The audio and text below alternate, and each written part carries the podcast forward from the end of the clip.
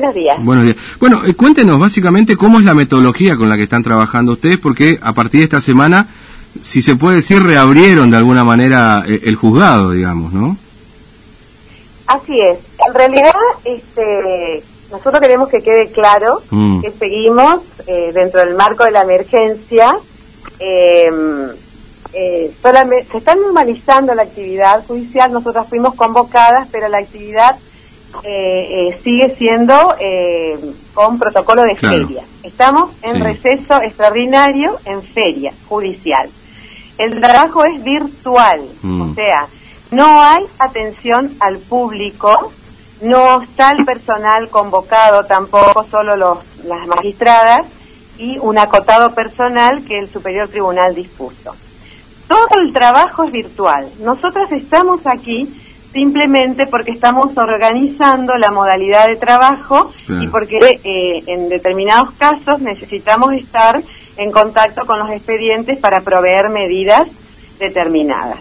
Mm. Así que que quede claro que ni tiene que venir la gente, tiene que conectarse con los abogados para hacer los planteos y los planteos los hacen los abogados mediante eh, vía mail. Mm. En la página del Poder Judicial está la casilla de correos a la que se dirigen los abogados, que va marchando muy bien eso, eh, se dirigen ahí con los planteos judiciales y van cumpliendo, digamos, los requerimientos. Está, eh, armamos con la doctora Calafatich un protocolo, digamos, y también el Superior Tribunal este, explicitó los anexos que deben ir cumpliendo. Mm. Y todo es virtual. Es muy importante que entiendan eso. Aparte de ser virtual, porque obviamente todos tenemos que seguir este, los, los, decretos nacionales y provinciales que rigen de este, quedarnos en casa y de distanciamiento social. Así mm. que no hay contacto, claro. no hay traslado, no hay papel, digamos. Mm. Ahora, y estamos en época de feria. Claro. Solo cuestiones urgentes. Eso le iba a preguntar, es decir, en este contexto solamente cuestiones urgentes, digamos. ¿Y, y, qué, entra en la categoría de urgente? Eh, ¿Qué, qué cuestiones eh, entran? Exactamente. Nosotros hasta ahora de urgente, la urgencia la valora siempre el profesional dentro de cada materia que maneja, en este caso el Foro de Familia.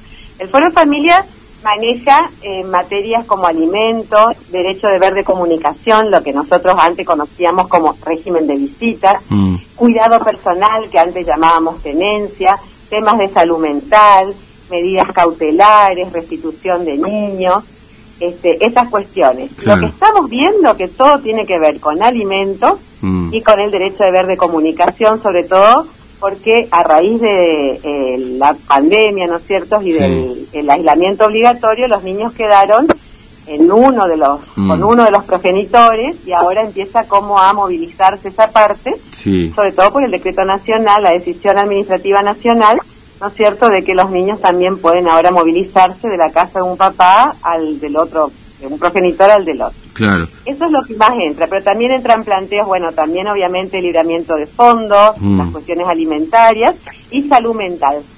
Por supuesto, lo que se movió indiscutiblemente, que es lo que va, los, mayores planteos que tenemos son los de violencia familiar, mm. violencia de género, eso es lo que más tenemos. O sea, a ver, si uno, uno puede, digamos, en el medio de esta cuarentena puede hacer alguna este, alguna, alguna de las cuestiones que lamentablemente han ocurrido son esas, básicamente, ¿no? Denuncia por violencia de género. Evidentemente el encierro, no sé, pudo haber potenciado este tipo de situaciones. Totalmente, totalmente. Y violencia nunca, nunca, ni, eh, ni con pandemia, ni con mm, feria, ni con feriados, siempre está habilitado.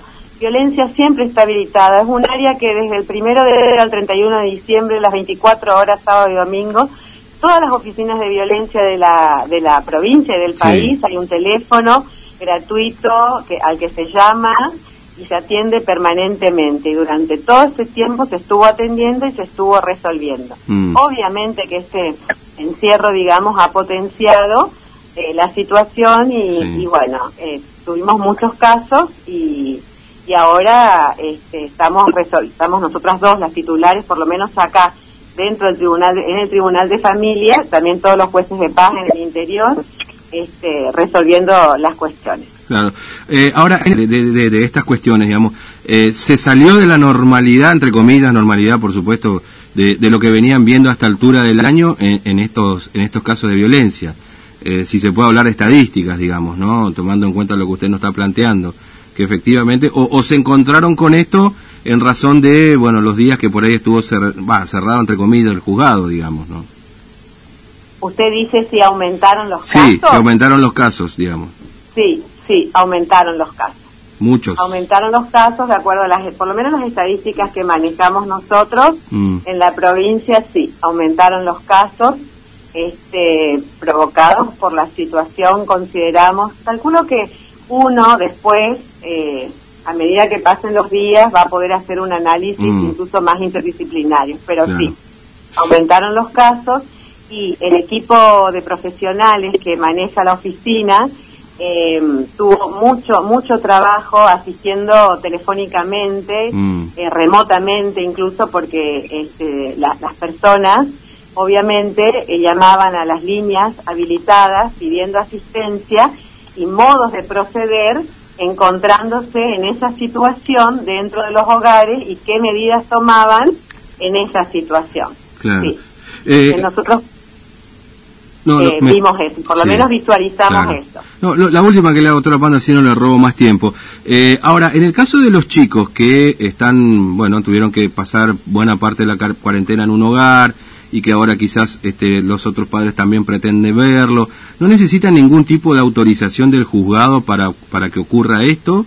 Es decir, para que vaya a, otro domicilio de otro progenitor o eventualmente algunos días pasen este domicilio, este, o, cómo se tiene que tramitar esta cuestión. A ver, es, es una muy buena pregunta. Eh, el tema es así. Eh, el decreto, la decisión administrativa que de presidencia que se canaliza a través del Ministerio eh, de Desarrollo Social, cuando hay acuerdo entre los padres, que puede mm. ser un acuerdo extrajudicial porque los padres se llevan bien, o hay acuerdos que incluso fueron hicieron ante juzgado, no necesitan venir al juzgado ni ir a ver a un abogado, no necesitan judicializar, decimos nosotros simplemente bajan la autorización, la declaración jurada que está en la página, mm. que se agrega el, documento, una fotocopia o el escaneo del DNI del niño y semana a semana trasladan el chico de una casa a la otra. Y eso es muy bueno, porque primero favorece, eh, eh, tiene presente, digamos, el principio del interés superior del niño y ese principio de coparentalidad que decimos, o sea, que los, que los dos papás se hagan cargo de la vida cotidiana de los mm. niños. Los niños están haciendo sus actividades escolares, se pasaron mayor tiempo en la casa por lo que vemos, por lo que es nuestra costumbre, también viven generalmente con las mamás, y es hora de que los papás que también quieren y, tenían un régimen de visitas o un derecho de ver de comunicación, que quieren estar con sus hijos, ahora puedan estar con sus hijos. Y los chicos pasen tiempo con los papás y este, ellos también puedan ocuparse de estas actividades escolares. Entonces, si hay acuerdo y está todo correcto, no hay ningún problema, bajan esa autorización y circulan. Tienen que tener esa autorización porque acuérdense que seguimos mm. nosotros, tenemos que seguir la línea provincial y nacional que no podemos circular, nos tenemos que quedar en casa. Tienen que tener los niños esa autorización que los padres deben bajar. Ahora, si hay algún conflicto, alguna negativa o algún problema, obviamente van a tener que hacer el planteo, que de hecho a nosotros nos están entrando ese mm. tipo de planteos, y nosotros siempre pensando en el interés del niño, vamos resolviendo, que es lo que yo estoy resolviendo. Generalmente los planteos de estos días tienen que ver con esa situación. Mm. Y siempre pensando en el interés del niño. Nosotros estamos incluso organizados con audiencias también virtuales, justamente le, le comentaba a tu periodista acá, todo organizado para poder resolver estas cuestiones. Pero solo si hay eh, desacuerdo. Si no, el sentido común indica, si estamos mm. de acuerdo, no necesitan venir. Son los padres, ¿no es cierto?, que son los que quienes mejores saben qué es lo, lo mejor para sus hijos. Claro. Eh, doctora Pando, le agradezco mucho su tiempo, ha sido muy amable, que tenga buen día. Muchas gracias. Hasta luego. Muchas gracias. Y por favor, es importante que sepan que no hay actividad judicial a mm. puertas abiertas. Claro. Todos los planteos siguen siendo todavía este, virtuales, ¿no es cierto? O sea, online. Todo se, eh, todo se resuelve vía online. Hay en la página del Poder Judicial hay un correo y hay un teléfono donde nosotros evacuamos este, las consultas, ¿no es cierto? Pero que la hacen los abogados para eh, poder ir direccionando eh, los casos. Y siempre lo urgente por ahora, hasta que el superior tome alguna medida de acuerdo a cómo se va normalizando la actividad judicial. Ojalá que sea pronto. Gracias. Hasta luego.